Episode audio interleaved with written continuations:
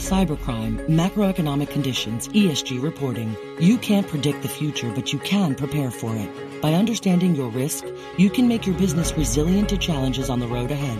What's more, you can turn those risks into opportunities. EY helps CFOs, boards, and audit committees see beyond the numbers to uncover the critical insights that make their organizations resilient, even in an ever-shifting landscape. For more insights that matter, visit ey.com slash beyond the numbers. You know success when you see it. Or you think you do. The people in the spotlight. But what about those small business masterminds who succeed at making their money work harder?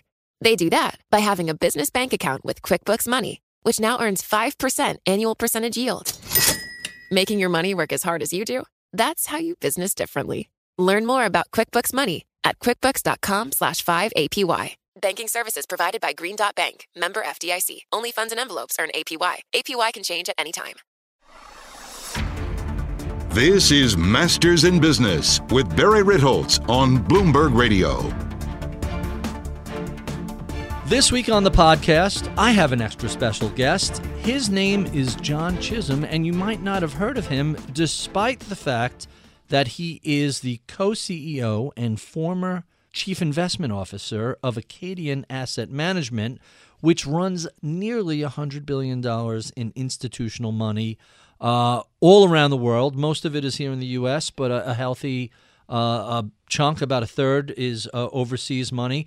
He has a fascinating background, uh, an aspiring rocket scientist who worked at the MIT um, Instrument Labs before taking a gig at State Street. And then eventually, him and his partners launched Acadian about 32 years ago.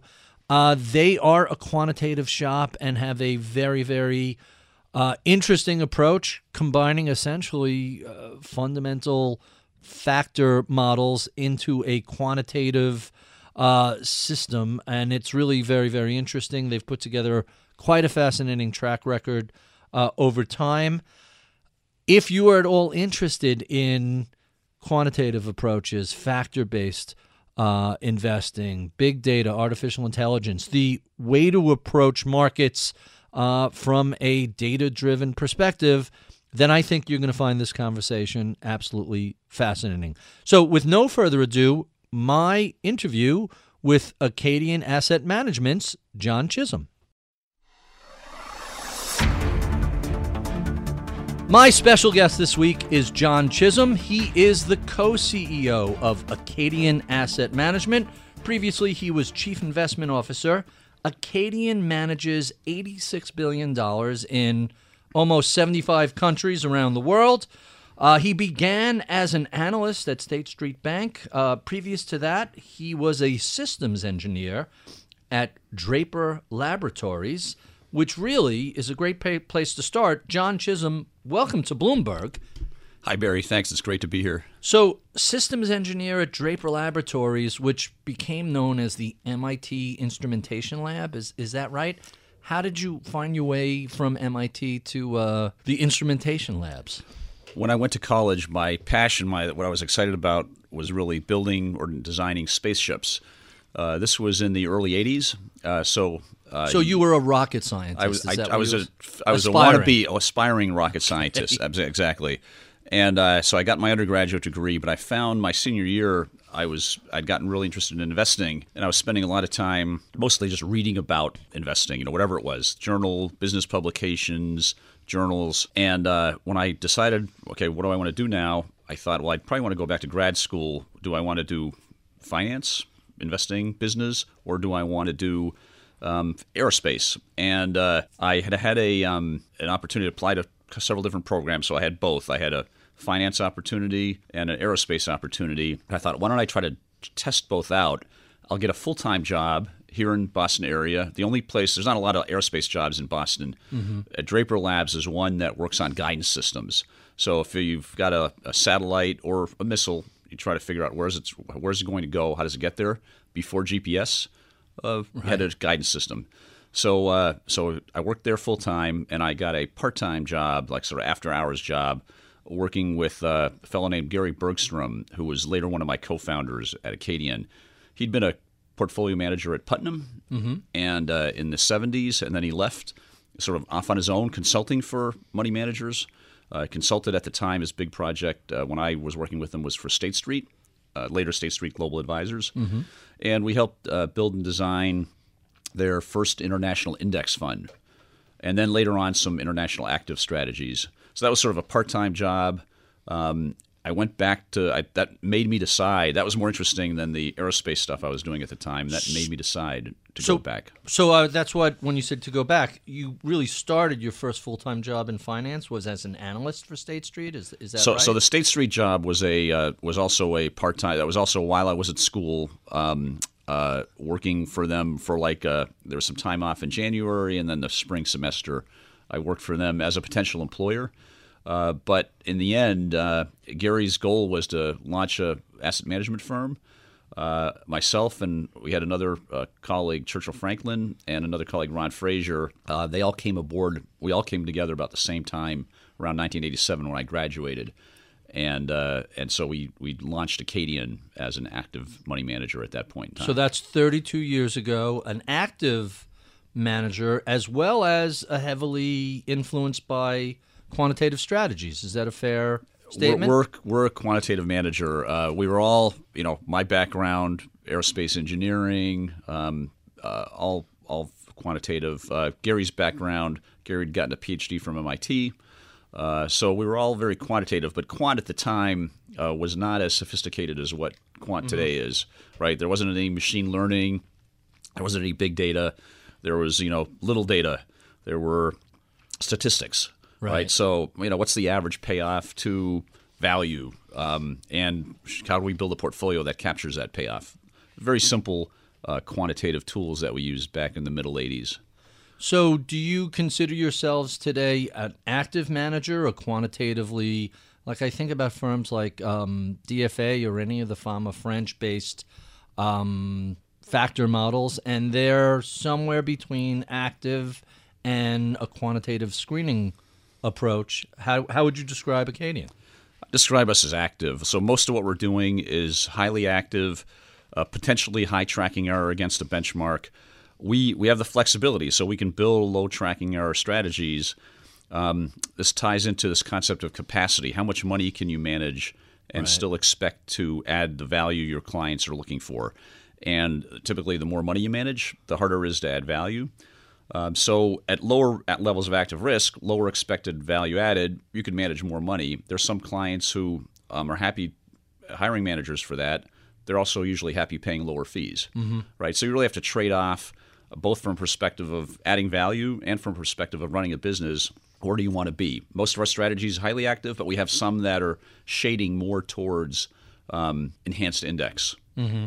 When you say enhanced index, you're taking a basic index and then adding a little flavoring to it to move it away from the benchmark.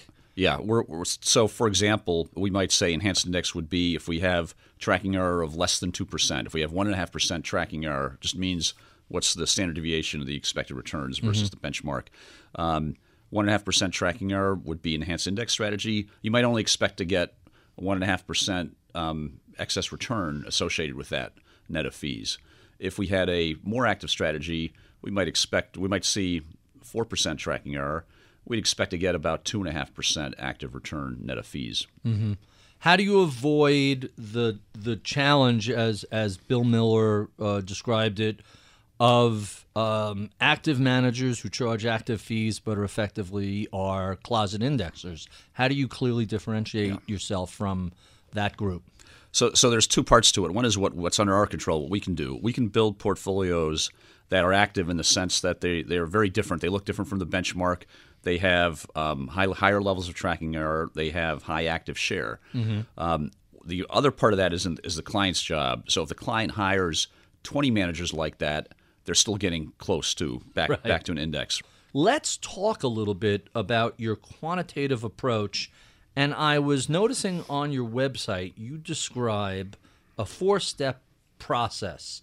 And really, what that is is strategy, signal generation, signal consumption, and then process. Mm-hmm. Can can you explain what that means to to the perhaps the layperson who may not be familiar with a quantitative approach? Absolutely. Let me let me start with the signal um, generation part because that's maybe the the part that'll be easiest for, for people to, to start with. The um, the uh, basic idea is there's different characteristics companies have. Those characteristics can be on average predictive of returns. So, for example, one characteristic is just is how expensive does a company look on whatever metric, PE ratio, right? So you've got a company that has a PE ratio of eight and one that has a PE ratio of 40. If that's all you knew about those companies, which one would you want to own? If you look the last 50 or 60 years globally, you'd say I want to own the PE8 company, right? On average, it's going to do better. The problem with that is you can have a 10-year stretch where the PE40 company kills the PE8 company, like we've just had. We've had, right. you know, Amazon. Value has not what done you, well. What would you rather own, right? The last 10 years, would you rather own Amazon or would you rather own uh, PG&E, right? right? I mean, so well, those are the two biggest extremes you can you could really so I. I, I picked those out. Of not hopefully it's not quite but that bad. But it's true generally. Growth stocks have done very yeah. well. Value stocks have stunk the joint up for a decade. So, so how do you get around that? Um, so, let's say you believe on average value is going to outperform. Like some people might not believe that, but let's say I do. I want value in my portfolio, but I don't want to underperform for 10 years in a row. What can I do? I can take other characteristics that I believe are also predictive of return and combine those with value. So I might say, for example, um, quality measures, right? I want companies that are well managed. How do you define well managed? Well, there's dozens of definitions, but let's say one definition is uh, inventory turnover. Do you have companies that turn over their inventory uh, more frequently than companies in the same industry, mm-hmm. right? And maybe that's a signal that on average has some payoff associated with it for companies in many industries. So now I've got value and I've got this. Let's say uh, a thing people talk about a lot in markets is momentum. Mm-hmm. So I've got momentum. Companies have good momentum. Um, they've been performing. They've been outperforming their peers for the last you know six to twelve months. Uh, maybe that's indicative that on average in the future they're likely to outperform for the next say one to three months. I want to wrap that in. So you combine all these different signals, and you've got what you historically people call a multi-factor model. Right. right. And so now, even if value does badly, maybe momentum and quality and these other things do well enough to allow you to still outperform, uh, which is you know, always the goal uh, uh, for for us and for our clients. And um, and so that that's sort of the the genesis of signals. It's just there are different types of characteristics that we use to help predict company returns, and we then combine them. So when you say signal consumption, a couple of pieces of that. One is how do you combine these things, right? Is the payoff to value the same as the payoff to quality? Well, probably not.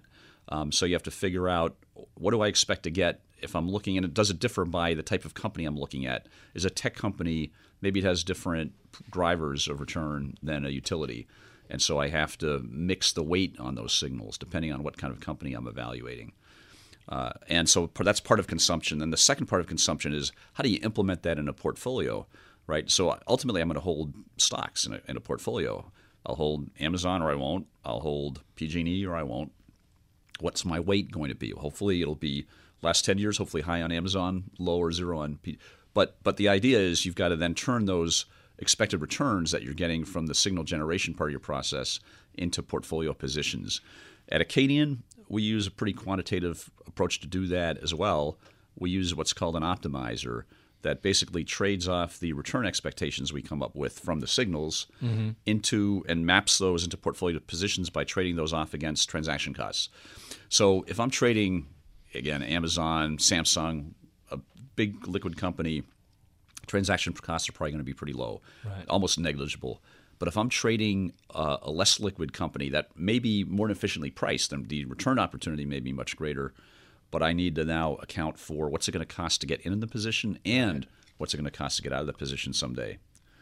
So what you're describing sounds a lot like traditional factor-based investing.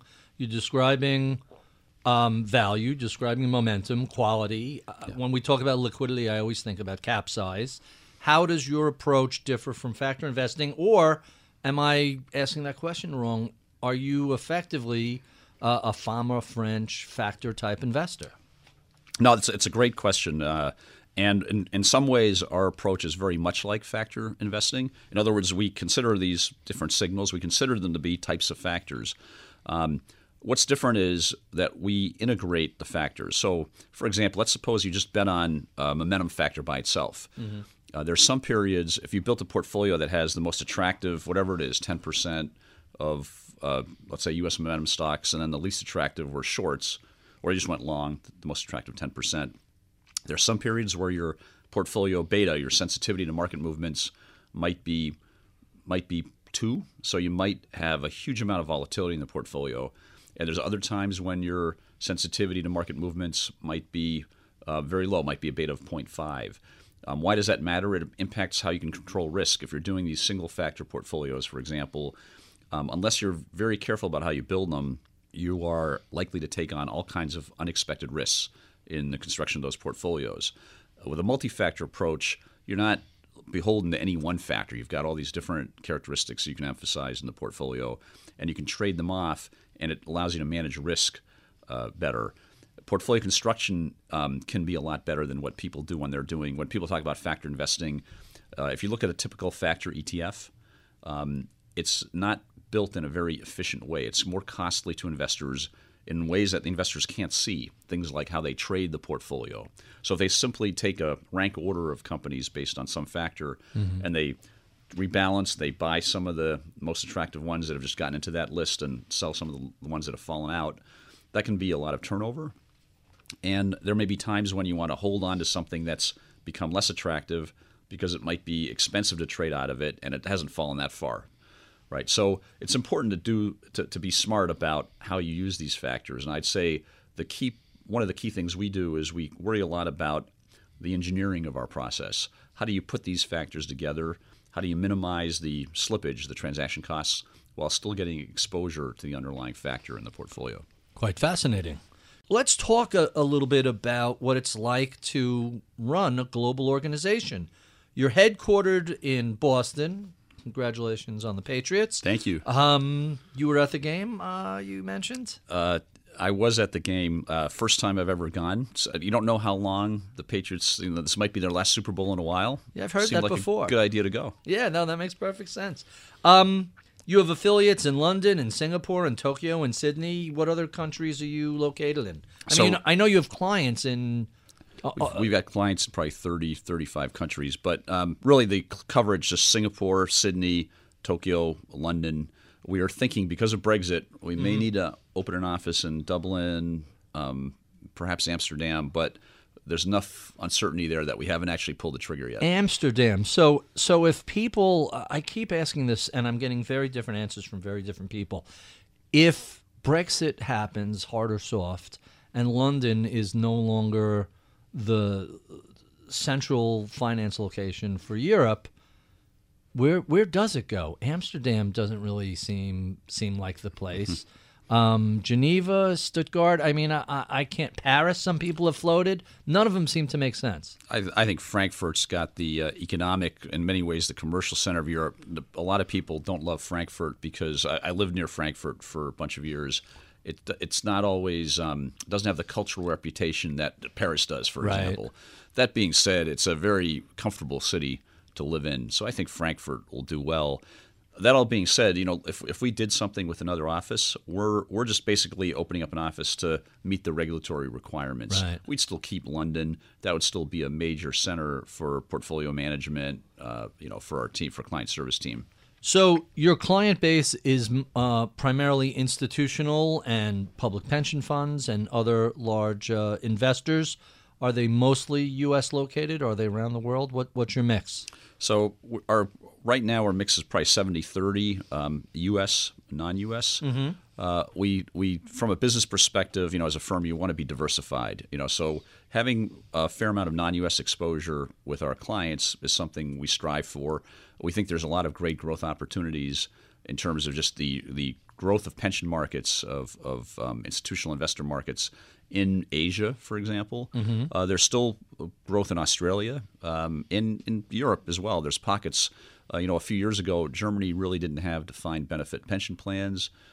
Slowly evolving a little bit. So there's, now, there's definitely opportunities. Don't most of Europe, or doesn't much of Europe have um, some sort of a retirement system covered by the government? How do you operate around that? Or yeah. is that their social security and it doesn't take the place of a real retirement? Yeah, I mean, there's a lot of variation, but a lot of Europe, you know, like the UK, for example, you've got public pension plans, just like in the U.S. You've mm-hmm. got uh, state of California, Cal, CalPERS and CalSTRS. Well, in in UK, you've got um, local authority pension plans. Um, and you can sort of think of them as the equivalent of public plans here in the U.S. Mm-hmm. Uh, you've got large companies based in the U.K. that have private pension plans. So there is some state provision, but again, just like in the U.S., you have Social Security, but that doesn't exclude all these other types of pension plans. So, in your list of countries, I didn't hear a whole lot in China. Is Hong Kong attractive, or is mainland China possible, or if it, has the government made it too challenging to set up shop there? No, the government's actually moving to liberalize. So it had been very difficult for a non-local investor to A invest, shares, B shares to invest in, in, in Chinese assets and to manage money for Chinese institutions. Um, we do manage money for Hong Kong clients, but that's sort of a separate, still a separate um, regulatory structure. Is is that why you're located in Sydney for that part of the world? Uh, Singapore is is we're oh, serving right now. We're serving Asia ex Japan out of Singapore, mm-hmm. um, but but China is liberalizing, and there's plenty of uh, non-local managers now setting up shop to manage money for the for Chinese institutions in China. The challenge is uh, in China, you need some scale. You need a partner because you can't touch the retail market without a local partner. Right. And there's only really four big institutions, you know, that you've got that are like sort of the equivalent of a CalPERS, for example. Um, so that, that that market, the institutional market, is very narrow, and the rest of the market, the retail market, you need a partner. If we found the right partner, I think we'd be very excited about doing something in China. We're certainly doing some work there. Uh, we've we've had some people not fully full time based there, but spending a lot of time in the market. But that's something remains to be seen whether we'll find the right opportunity to, to really be a player there. So you previously were chief investment officer and now you're co-CEO. I have so many questions about both. So are you still working in a CIO capacity as well? Number no. One. So so I, I'm I'm still interested. I still go to investment policy committee meetings. But you know, if you're if you're taking on a new role and you've picked someone to succeed you in your job, you really need to give them the ability to run mm-hmm. that function. We've got a great successor. My successor, Brendan Bradley, is our CIO. Mm-hmm. Um, started last year as CIO. He's been with Acadian for a long time, and got complete confidence in his ability to manage the the investment function. Um, I still participate in some of the meetings, and I I'm interested in the research, and I talk to talk to lots of the investment professionals. It's part of my job as CEO is is being in touch. You know, what does an investment firm do? We invest for our clients, uh, so it's still important. But Brendan is managing and leading the investment team. And you're a co-CEO, which sounds like it has a whole lot of uh, complications and, and issues that would come out of that dual CEO role. At least we've seen that with public companies. How do you navigate that? Is there a clear distinction between who is running what? Tell us a little bit about your co Yeah, absolutely. Let me, let me do that because um, it is a great question. Uh, we, we went through a succession process. Our former CEO was stepping down, was retiring uh, from the CEO role. And so uh, myself and one of my colleagues, uh, Ross Dowd, were internal candidates for the role. Uh, we have a selection process where we had a equivalent of executive committee. Uh, essentially, you can think of it as eight individuals running the firm, making that decision. We were two members of that group. Um, and we we both shared our views on what's our vision for Acadian, where do we want the firm to go, what would we like to do differently with with our executive committee. Um, it turned out what we were very well aligned in terms of where we wanted Acadian to go. So when we looked at um, sort of are there situations, I have a lot of respect for Ross, my current co-CEO. He has, I think, a lot of respect for me. He comes from a marketing client service background. I come from the investment background and we we both wanted each other to remain at the firm. Thought about how can we do that, and we looked at examples where there had been co-CEO structures in the past at other firms. The ones that worked relatively well, um, and there are some. Um, generally, you had co-CEOs with highly aligned visions, and that were able to uh, work together to uh, provide a single voice to the firm, right? Mm-hmm. So you don't want somebody coming to Ross getting one answer and then coming to me and getting a different answer. Right. And we, we thought, given the fact that we in fact do have highly aligned visions, we do have areas of expertise that are complementary to each other. Uh, we thought this is something that not only could we pull it off, but it would actually be beneficial for Acadian. Uh, so we're we're now a little over a year into the role. Um, we think we're managing the f- firm effectively. We're getting feedback from our team um, that that's the case, and uh, and I think it's working extremely well so far. Um, we what we typically do is issue comes up, we will discuss it together. We'll figure out where are we, what are we looking to do. Um, and there are times when you know it's an area Ross has a lot of expertise in, defer to him more. Um, there's times when it's an area I've got a lot of expertise in, defer to me more. Uh, it's great when we do need to be in two places at once, right? He can be in Tokyo and I can be in Boston, or vice versa. Um, one of us can be doing top meeting with some of our clients. Another one can be running internal meetings. So uh, it really helps us, I think, be do a more effective job of managing the firm to have the structure we have. Quite interesting. So let's talk a little bit about what's going on in the marketplace today. Are you still seeing the same sort of mispricings in securities that perhaps were so abundant a decade ago? Uh, the misprices have changed a lot. So if we take any particular signal that we've used 10 years ago and we look at the payoff to that signal today, it's lower today, mm-hmm. right? So typically, whether it's uh, inefficiencies being squeezed out of the market, it's arbitrage by different types of investors, whatever it is, you know, typically the payoff to these characteristics decreases over time. Mm-hmm. So as a result, we're in a way we're on a treadmill. We need to keep on finding new ideas to replace the old ideas that aren't working as well anymore. So when you say these the the payoffs to these ideas um, decline over time, is that all these ideas? Is that a function of we had a giant reset with the financial crisis? Hey, anytime the markets lose fifty seven percent of the value, you have to think that some value is going to be created, and a lot of babies get thrown out with the bathwater.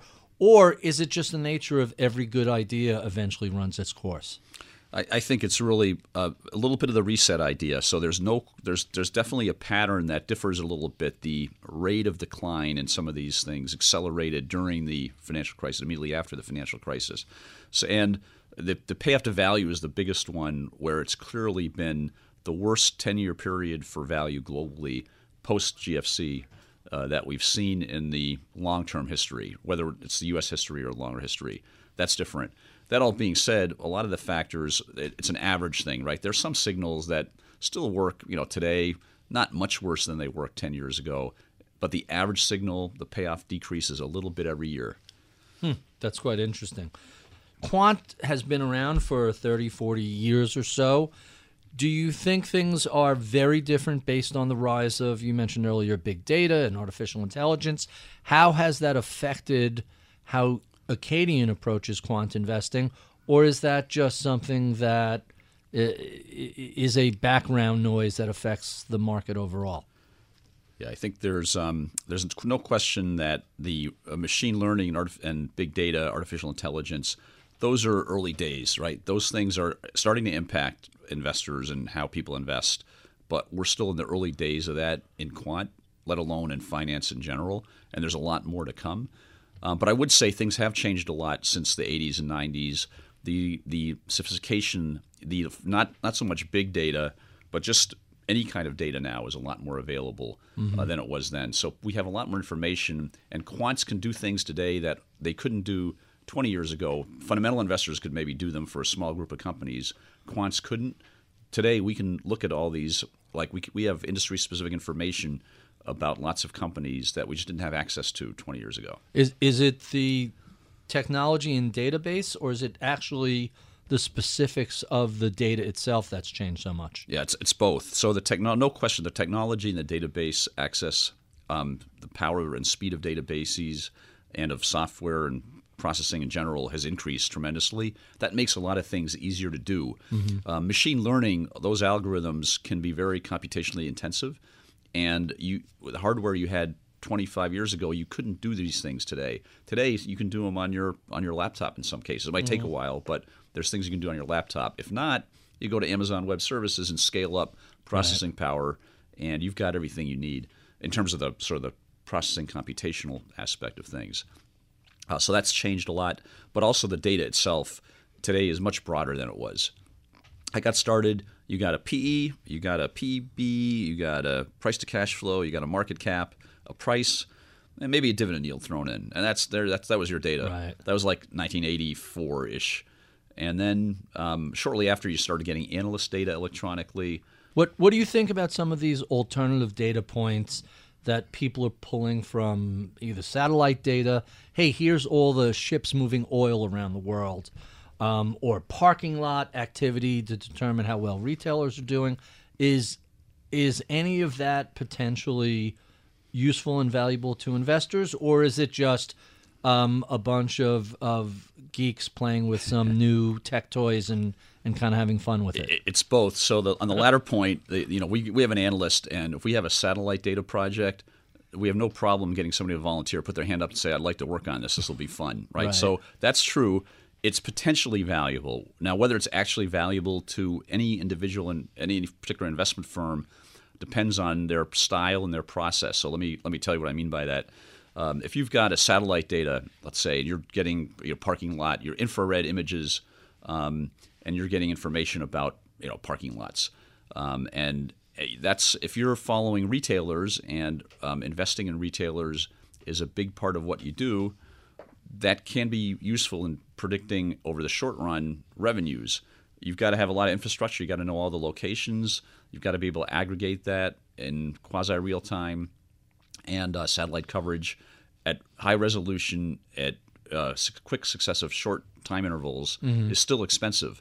Um, so you got to figure out is it worth it to your process to do that. If you only one percent of the portfolio uh, have that you have invested in retailers, maybe it's not really going to move the needle that much, right? Mm-hmm. So so let's talk about some other things that don't involve satellites. This has been a let's call it atypical um, political environment for the past couple of years, not just the Trump presidency, but Brexit and the financial crisis and the rise of the Tea Party. How does a quant shop manage those sorts of non market inputs, or does it all just come out in the wash and it's not really all that important? I mean, there's there's two sides of this. One side is what I call risk management, right? So can you if you can observe some of these risks and you don't observe them in a standard quant risk model because they're the quant risk models are typically backward looking they're not forward looking so you've got to as a professional investor think what are some of these risks that maybe aren't priced into the risk models that are looking at the historical data but that could impact the portfolio um, and let me give you an example of such a risk uh, one one risk is um, we, we manage one strategy that's a low volatility equity strategy. So what we're trying to do there is reduce the risk of equity markets. Um, a cap weighted benchmark, let's say, had in the U.S. Might have a 12 to 14 vol, and we might want to produce a 10 vol, for example. Um, and what that means is somebody gets the same risk return that they, they get on cap, on a cap weighted benchmark, but they get it with less risk. That's very helpful from an asset allocation perspective. When you do that today, though, what you're doing is you're taking on a lot of interest rate risk because these lower risk companies typically tend to be higher dividend companies, companies that are more sensitive to interest rates. So if you're worried about a rising interest rate environment, your historical risk model wouldn't say constrain your exposure to interest rates, your sensitivity to interest rates, but going forward, you might want to do that um, in a low volatility portfolio so that your volatility doesn't come out much higher than you expect, or your returns much lower than you expect, if interest rates do in fact continue rising. So that's the risk management uh, piece. Uh, you want to anticipate certain risks and build that into your risk controls that you apply to your strategies. The second piece is can you use, are there other signals that help you navigate from a return perspective uh, these kinds of um, you know macro events? And uh, you know, for example, volatility itself can be an early warning signal right? Every major devaluation of currencies in emerging markets and many market breaks were preceded by periods of rising volatility. Rising volatility also sometimes predicts more benign environments, but the point is if there's a signal there, maybe there's ways to predict these these environments. And so our uh, the top-down part of what we do tries to look at these macro events um, or potential macro events and figure out how can we anticipate those and how can we position the portfolios based on that anticipation? So you mentioned a rising rate environment. Lots of folks have been focused on the Federal Reserve and focused on uh, are we going to take a pause? I imagine that your shop doesn't spend a whole lot of time struggling with that.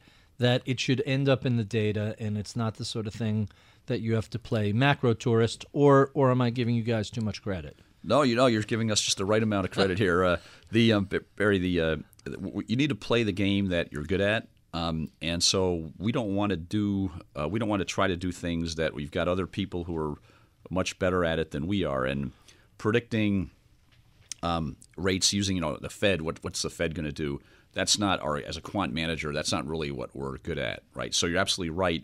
There, what we would do is we would say, let's just look at what's happening with you know the the short-term rates, long-term rates, what's happening with the yield curve. Those can be signals that we use in a model, but we're not trying to really forecast the direction of interest rates per se through Fed statements or through other kinds of you know actions like that.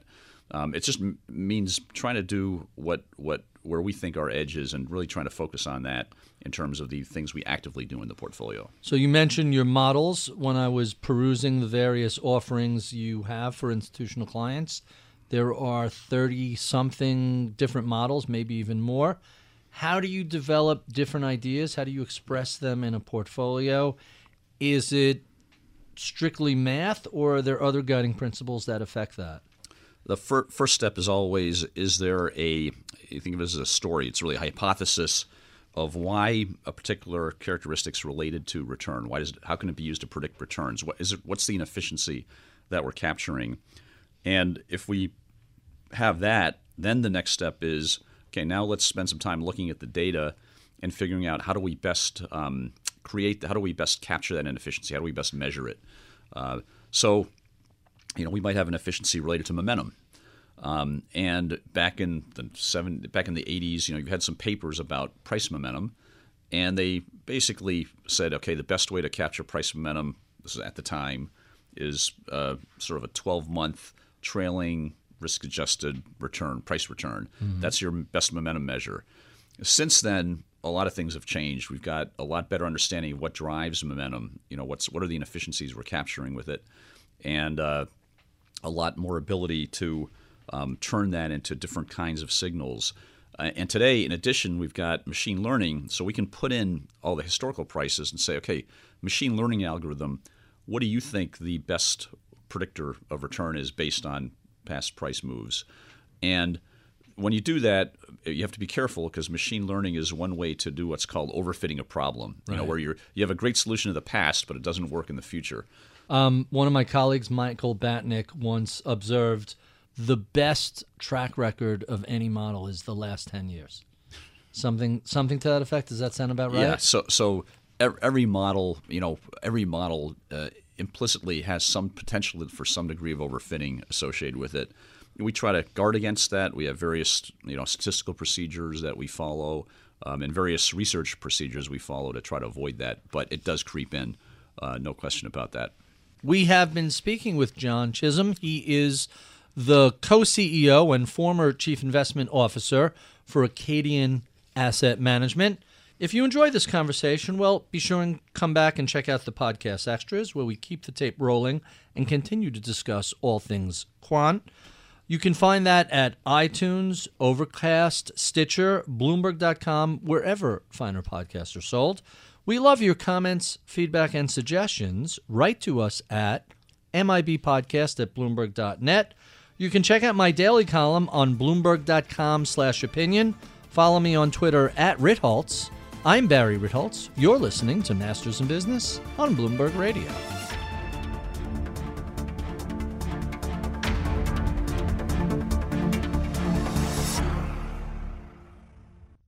When cybercriminals strike, the difference between a catastrophic event and resilience is preparedness. Finance leaders who plan ahead can thwart the damage posed by ransomware. Yet in a recent EY poll, only 23% of directors expressed confidence in their organization's ability to respond to a ransomware attack. Cyber preparedness is just one facet of the complex risk landscape finance leaders face every day. Now more than ever, it's vital to keep ahead of developments. Cybercrime, macroeconomic conditions, ESG reporting. You can't predict the future, but you can prepare for it. By understanding your risk, you can make your business resilient to challenges on the road ahead. What's more, you can turn those risks into opportunities. EY helps CFOs, boards, and audit committees see beyond the numbers to uncover the critical insights that make their organizations resilient, even in an ever-shifting landscape. For more insights that matter, visit ey.com slash beyond the numbers.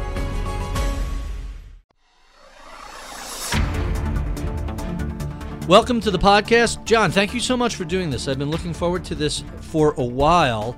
We were having a conversation in my office and on the way out the door, someone said, "Who you? Uh, who you see interviewing today?" I said, "Oh, John Chisholm of Acadian Asset Management." And the person said, "Oh, I've never heard of them. Uh, do they manage any money?"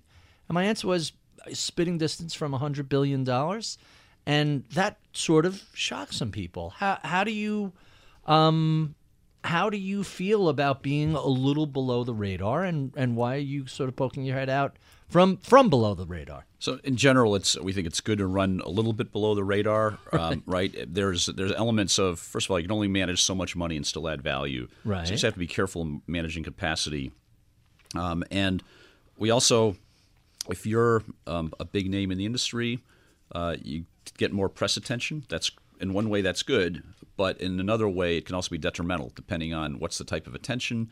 Um, and a lot of investors, a lot of institutions, especially want managers that are very careful to focus on maintaining their ability to add value for clients by not getting too big. Right, we all know managers that have grown and grown, and then sure. at some point they, they just couldn't add value anymore. They just got too big to and, add and value. And then they shrink and shrink, as we've as we've seen with a number of uh, famous hedge fund managers uh, the past decade or so. Exactly. We, we just like to be maybe a little bit um, less volatile in terms of our business than that. And that's just best. It's best for our team. It's best for our clients. Um, and those are really the key considerations typically. Now, sticking the head out part is it is important, I think, to have some degree of name recognition because a we want talented people, and uh, if your potential employees don't know you are who you are, then you may not be their first uh, place of employment of choice mm-hmm. um, when there's an opportunity that might be a great fit for them. So uh, there, there's an element of that, and also we're doing a number of new things that we haven't been uh, doing before. Uh, one of them is we've built a multi-asset strategy. So historically, we've been primarily an equity firm. Uh, we have a multi-asset strategy today that has a about a, a, little over a year live track record. It's done very well relative to many of its peers. Uh, it's a very quantitative approach. It's very consistent with our philosophy, uh, but it invests in equities, fixed income, uh, currency, commodities, and options. And the, the goal there is to create a income a return stream that's much more stable than what you get from an equity market beta.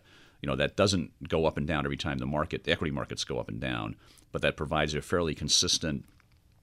Typically, for example, one version of the strategy, cash plus 5 uh, uh-huh. return.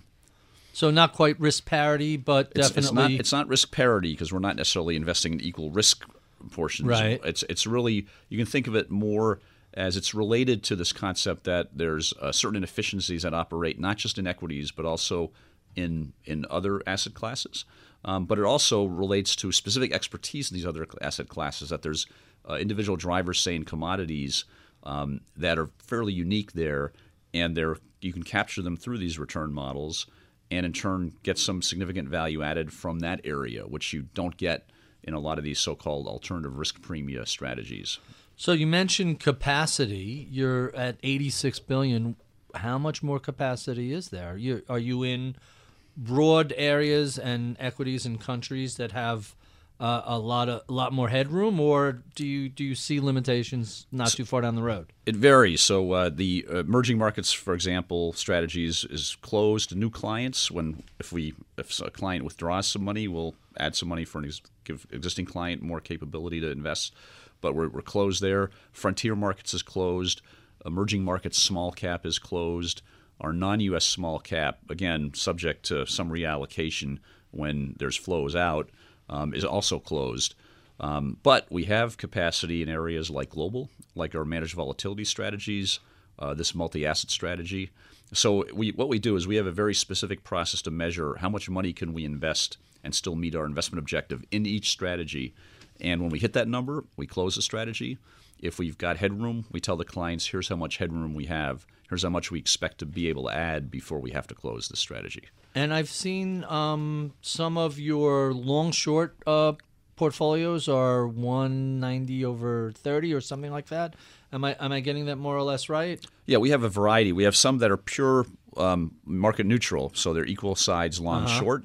We have some that are 130 30, so mm-hmm. 130% long, 30% short. And uh, then we have some other variations as well. Uh, we have a what we call a diversified alpha strategy that has a slightly different ratio uh, as well. Um, but essentially, all these strategies, the idea is take advantage of the inefficiencies on the short side on the unattractive companies that we follow. And all right, so 130-30 is the the long short as opposed to fully market neutral, which is 50-50, is that or yeah, or or 100 or, 100 or, or it's levered. So in, effectively, we have a global levered market neutral strategy that's about uh, 200 percent long, 200 percent short. Mm-hmm. Quite quite interesting. Um, let me go through some of the questions we didn't get at get to during the broadcast portion before I get to my favorite questions.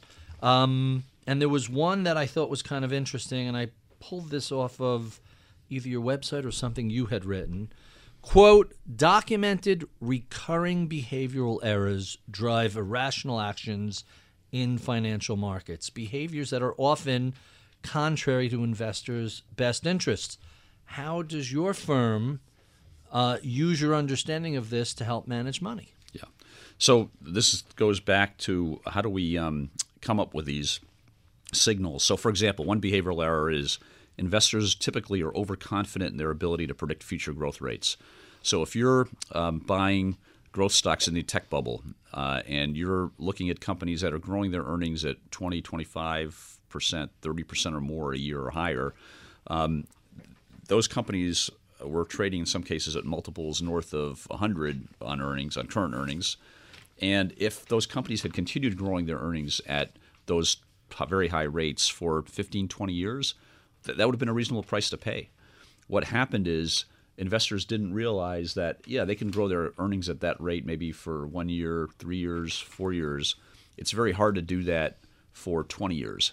Um, and so that overconfidence, I think, is one of the key drivers of why you see in the long term value um, working effectively what's happened the last 10 years that's interesting is two things. One is that actually there were some companies that actually did grow their earnings for at, at, really high rates for a long time.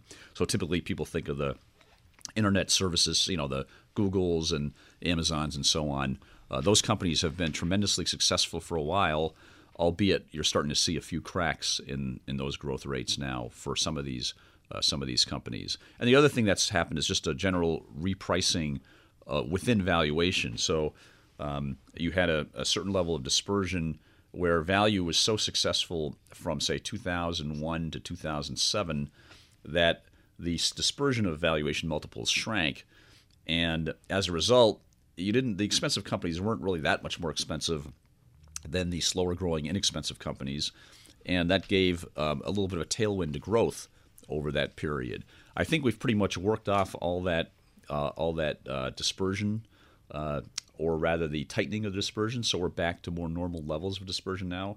So at Acadian, we'd expect going forward that you're more likely to have uh, at some point soon, whether soon is you know next month, next year, but not not in six or seven years, sometime sooner than that.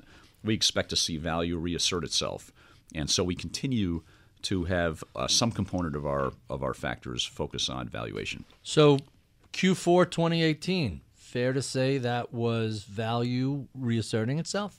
Yeah, I, I think actually uh, Q4 was just for us, for Acadian in particular, not a great quarter. Mm-hmm. Um, and it, it was partly that actually value in some markets didn't pay off well, but it was also partly um, uh, smaller companies in general, especially in the U.S. and emerging markets, did poorly relative to larger companies.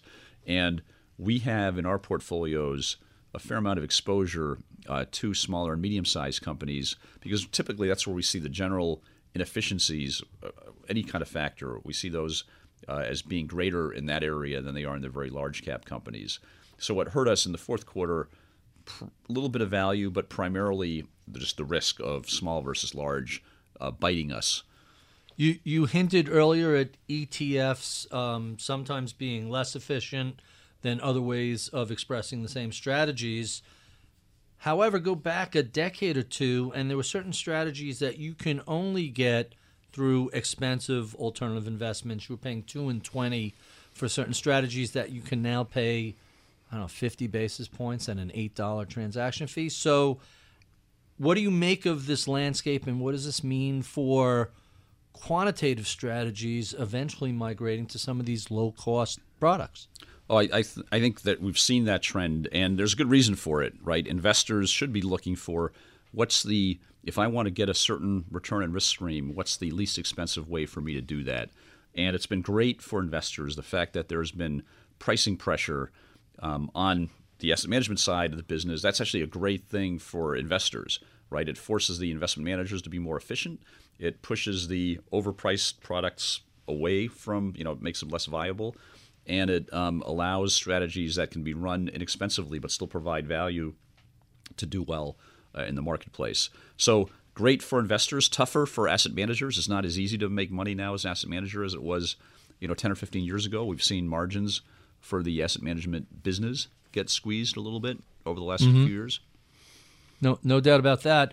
What, as long as we're talking about um, indexes and ETFs and price squeezes, what do you make of the argument that – some of this mo- movement away from active management into passive is distorting prices? I don't think we're we're there yet. Um, in terms, I, I, I do believe. Look, there's a value to price discovery. If you had 100% of of every you know all assets were passively managed, um, you wouldn't have a mechanism for price discovery. right. But you don't need you don't need you know 70% of assets active management to get the price discovery process to work. Um, I think there's been various academic work on this. Andrew Lo, right in your backyard at Andrew uh, Lo, and and there's folks at Harvard, and and generally they um, what they come up with is that you can have a greater level of passive management than we have today, and still get the uh, you know the social benefits, if you will, of um, of the price discovery process. Quite quite interesting. I know I only have you for a limited amount of time. Let me jump to some of my favorite questions we ask all our guests. Um, tell us the most important thing that people don't know about John Chisholm. Wow. Um, uh, that's a tough one. And you know, it's funny because I, I, I know you gave me the questions in advance, so that's right. that's the one where I looked at it and I was like, I don't know if I have anything there, and I just skipped it. Right. So I did not pre. Did not I didn't do your think homework. About, I did not come up with an answer to that that particular question. Um, I would say a couple of things. One is um, I, I, love I love asset management. That's probably I love investing. That's probably not a um, uh, that's something that not some of the people secret? who work with me know pretty well. Mm-hmm. But it may be something that you know the your listening audience maybe doesn't appreciate as much. Uh, and um, the other thing that maybe something that's maybe not really directly work related is um, uh, two things in terms of leisure activities. I love ultimate frisbee. Ultimate frisbee is a great sport. I don't know if you know what it is. Uh, of course I know. I, but, I went to college at Stony Brook. All right. Ultimate okay. frisbee was a huge thing on campus back in the 1900s when I went to school. Uh, so so same. You know, I I actually went to high school at uh, Bronx Science in the Bronx mm-hmm. here, and uh, it was um, I wasn't I wasn't on the ultimate team, but that's where I started playing with some of the guys on the team, and then I played a little bit in college, played after college, and uh, you know now there's a uh, over in Boston area there's an over 40 league. I still get a chance to go out and play every now and then. Um, well, it's um, not a contact sport, so over yes. 40, you know, it's not like rugby. Exactly. That so that's the beauty of it. I think is that you get a great exercise. It's a lot of fun. It's very social, and um, and you don't kill yourself. It's not like I play basketball typically once a week as well. And uh, I'll tell you, I, I after ACLs popping I'm, left and right. I'm I'm limping, you know, for like three or four days till I can start walking well again, and that does not happen after Ultimate. That that's very funny. So the next question was a question I used to use as a throwaway to just do a mic check, but the answers have been so interesting. I decided to ask it while we were recording. Tell us what was your first car, the the make, model, and year, if you sure. remember. I'm, I'm not a car guy, but I, I do remember it was a Mazda GLC. It cost about used cost about 700 800 dollars. Right. And it ran about like it cost seven or eight hundred dollars. This is probably 1984ish mm-hmm. um, it had a nice little stick shift in the right. uh, whatever. And, and we, we uh, call those by the way today those are millennial anti-theft devices. I like that. I like that description Um, and it was probably yeah, it was probably since I had an '84, it was already used. It was probably like a 1980. I don't I don't even know, but Right. probably 1980 or something like that, or '79. That's interesting. Um, tell us about some of your mentors who helped guide your career. Yeah, I'd, I'd have to say there's there's really some of some of my partners at Acadian, my, some of my co-founders. So Gary Bergstrom, um, you know, he uh, I started my, my first part-time job in asset management was working with him, and uh, so he was very important. We were a development stage company, so there were lots of uh, idiosyncratic things. We didn't have like an HR department. We didn't have, but but Gary was really is also really passionate about investing. Um, he's retired now, but he still invests. Uh, so I would say uh, Gary, uh, my other colleague Ron Frashure, who was a portfolio manager at Putnam before he came to join us as one of the four co- co-founders. Uh, Ron is a true gentleman and investment professional. Uh, taught me a lot about um, how to treat other people, um, and so I, I would say that would be another another one of the uh, folks that I learned a lot from when I first came into the business. Quite quite intriguing. Um, what about investors who influence the way you approach the world of investing? I think Ben Graham, you know, sort of the value part of, of that principle. And again, even though value hasn't been great the last 10 years, um, just the way he thought about um, how do you make an investment decision, uh, you know, a lot of things came from Ben Graham. Um, uh, I'd say he's important. Um, and then I would say there's people outside of investment, uh, outside the investment area, who, but who have lessons for investing. So Michael Lewis, you know, when he wrote back in the 80s, he wrote Liar's Poker. Sure. And uh, uh, that book actually, even though it's not technically an investing book, it's certainly not a textbook, but it has a lot of interesting information that uh, someone who's coming into the investment industry for the first time, you know, it's a great book to read, or it was certainly at the time a great book to read. Uh, so I found that that's another example of something where you can learn a lot, even though it's not technically an investment book. Huh. Speaking of books, let's talk about some of your favorite books. What do you read for fun? What do you read for work? Investing, non-investing, fiction, nonfiction. Yeah, so I like um, uh, two things. I, nonfiction books can be great. Um, I mentioned Michael Lewis, uh, Liar's Poker. His new book is a book about actually the tr- transfer power between The Obama fifth and Trump. column. You know it, okay? So I've read that, and again, this, the stories there. Are, it's just it's interesting because he, he has this way. He has this way of getting into you know sort of getting into the detailed situation, learning enough about the milieu, and talking to enough people, and then it's both humorous and, as you say, horrifying, but it's it's educational too. You know, you learn a lot. So so that that would be an example of a nonfiction, a type of nonfiction book. I, I love the way he finds these eclectic characters, and the story is always unwound through these unusual people. The person from the Weather Channel, and it's just that's a fascinating book. And then the the personal stuff, um, I would say, uh, would be, um, uh, I, I read some occasionally, not not it's not a huge volume nowadays, but consistently over the last 20, 30 years, I'll try to find some science fiction stories, and by science fiction I mean not um, fantasy. I guess this is the aerospace engineer in me, not sort of the fantasy version, but the, the sort of hard science Like the three body version. problem or anything. yeah, that would be one. Or um, uh, Alice uh, Redemption. There's a Redemption space series that I'm currently reading. Redemption Space. Who's the author there? Okay, you Alastair. So I've I've just finished the first one of the series. There's about it's about a six book series, and I'm I'm embarked on the second, and I'll have to get back to you on Alice. uh, on, uh, if you could do Redemption. Uh, Uh, let's see what Google has to say about this. Redemption Ark yeah, by Alastair Reynolds. Reynolds. Sorry, Reynolds. The second book in the Revelation Space series. Yes. All right. So Re- Revelation Space is the name of this series. Sorry. Okay. Yeah, absolutely. And so I that, knew that, you were going to go sci-fi. that- I, I had would- a, a feeling. very predictable. That that would be an example of uh, that's when I'm reading. It's, it's an older series. I think they started I started writing those around you know 20 years ago or 18 years ago. But that's an example of the kind of sort of it's a little bit harder science fiction with a lot of speculative stuff thrown Right. in. It's kind of fun um, to just think about technology and the impact technology can have in the very long term. And I find certain types of science fiction writers. Another example would be that's a little older would be uh, Larry, Larry Niven. Niven, Ringworld Engineers. Yeah, exactly. I knew you yeah, were going to go. Those kinds of things. exactly. Uh, those those books, the whole series of Ringworld um, from Niven, he was amazing. Yeah, he had a great way of coming up with these ideas and then sort of making. I mean, I- think the quality of the of his writing over time varied a little bit, but certainly the the examples like Ringworld, um, A Mote in God's Eye sure. that he co-wrote with Jerry Pournelle, those are examples of books that uh, you know there's a lot of creative thinking and they're entertaining stories as well. They they start with a framework and then the characters yeah. and the and the plot really move along. Any other ones you want to mention before we move on? That that's a that's a really good collection. I'm a giant Larry Niven fan, okay. and I had a that. feeling I had a feeling you were uh, you were heading in that direction. um, so uh, what what excites you right now? What about the world of investing has you really enthusiastic, looking forward to the future?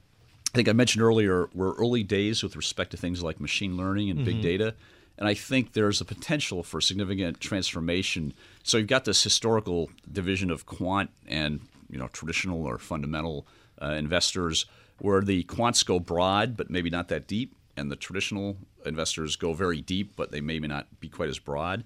Um, I think we're at a point where we're going to be able to start going broad and deep because of these these kinds of both the on the data side and then the ability to interpret the data using machine learning.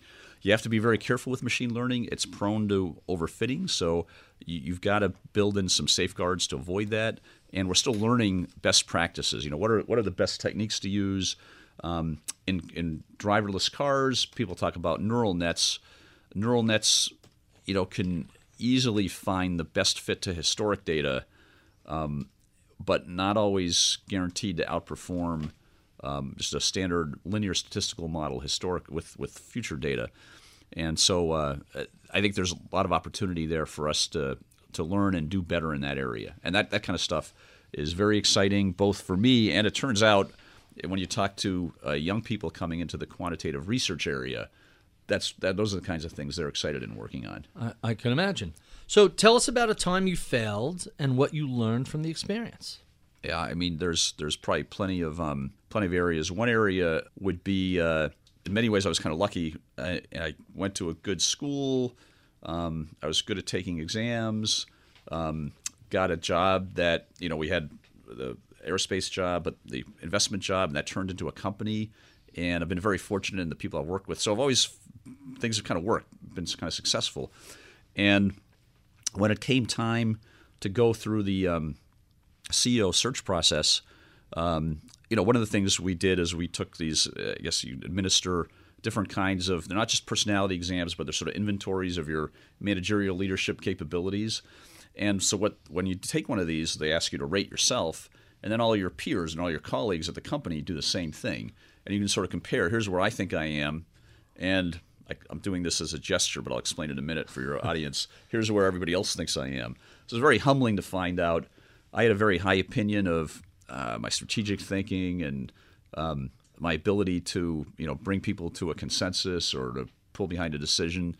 And um, some of my colleagues observed that there were aspects of my decision making that you know they didn't uh, appreciate as much potentially as I would have thought they might have. Um, and so that was humbling, but it was also great because you know really hearing other people's honest feedback is something that not everybody gets easily. And this was sort of an anonymous process, so it was a little filtered, but you can sort of see uh, here's some areas where I actually you know could be doing better than I than I was. Um, so I, I, an area where I where I think of as failed is um, my self image was miscalibrated relative to where everybody else was. Uh, on the plus side, that's a that's a learning exp- uh, opportunity because you can say, okay, here's some things I could work on. I could try to do better, and if even if I can't do better because I am who I am, maybe it's good to have an appreciation for some of my shortcomings. I, I love the way you phrase that as an engineer would. My my self image was miscalibrated with the with the rest of the uh, the rest of the office. That's funny. Um, so if a millennial or a recent college grad came to you and said they were considering a career in either quantitative research or asset management, what sort of advice would you give them? I'd say if you're if this is something that you're excited in, you're interested in, absolutely. It, it's can still be a tremendously exciting and rewarding career. I do think it's very different than the environment that I faced 30 years ago, right? When you're entering something that's sort of new and greenfield, you know, there's not a lot of established right. players. Um, you've got a lot of opportunity. Um, it could go completely astray, in which case you have to go to Plan B, but um, you've got a lot of opportunity. We've got a more mature industry now. There's lots of established competitors, and so it's harder to come in and have an immediate big impact on on a firm or established investment process. Um, it, you know, it's going to take more work and it's going to take some time. Um, so you've got to be prepared for that. You know, if, if you're if you want to um, you know develop the next great idea, there's still scope to do that, but um, you're doing it within the context typically of a, of a bigger existing uh, process and firm. Uh, another area though might be fintech. So fintech, you know, the retail investors I think still are not sure fees have come down somewhat. You've got lots of index funds, you've got ETFs, but they're still not served as well in terms of the sort of advice and planning portion uh, as they potentially could be. And so, you know, some of these fintech companies, I think there there are some uh, potentially disruptive ideas that either we are seeing or some of them may pan out, some of them may not. But that may be an interesting area as well to consider beyond pure investment management. Quite quite intriguing. Uh, and our final question What do you know about the world of quantitative investing today you wish you knew when you were starting out 30 years ago? There's, there's a couple of lessons. One is um, the importance of risk control. I mentioned um, if you're just betting on a single factor, a single signal, there could be a lot of risk associated uh, with that exposure in a portfolio. You need to manage that risk effectively. That's really important. A second thing is the the payoffs to factors um, can change a lot over time. I, I think I intellectually, I think my I and my colleagues appreciated that. Uh, but there may be ways to manage those uh, the, the, expectation of those payoffs using um, models that help predict how well value is going to work or quality or momentum is going to work, and uh, and so the uh, importance of having such models and incorporating them into your process is something I would love to appreciate. Say before uh, 2008, for example. Quite fascinating. Thank you, John, for being so generous with your time. We have been speaking with John Chisholm. He is the co CEO and former chief investment officer for Acadian Asset Management. If you enjoyed this conversation, well, be sure and look up an inch or down an inch uh, on Apple iTunes or wherever finer podcasts are sold and you can see the other, let's call it 230 or so such conversations we've had. We love your comments, feedback, and suggestions. Please write to us at MIBpodcast at Bloomberg.net. If you enjoy this conversation, go to Apple iTunes and be sure to give us a five star rating. Uh, check out my daily column on Bloomberg.com. Follow me on Twitter at Ritholtz. I would be remiss if I did not thank the crack staff who helps put together this conversation each week. Medina Parwana is our producer, and Charles Vollmer is our returning audio engineer and all time champion. Taylor Riggs is our booker slash producer. Uh, Atika Valbrun is our project manager. Michael Batnick is my head of research. I'm Barry Ritholtz. You've been listening to Masters in Business on Bloomberg Radio.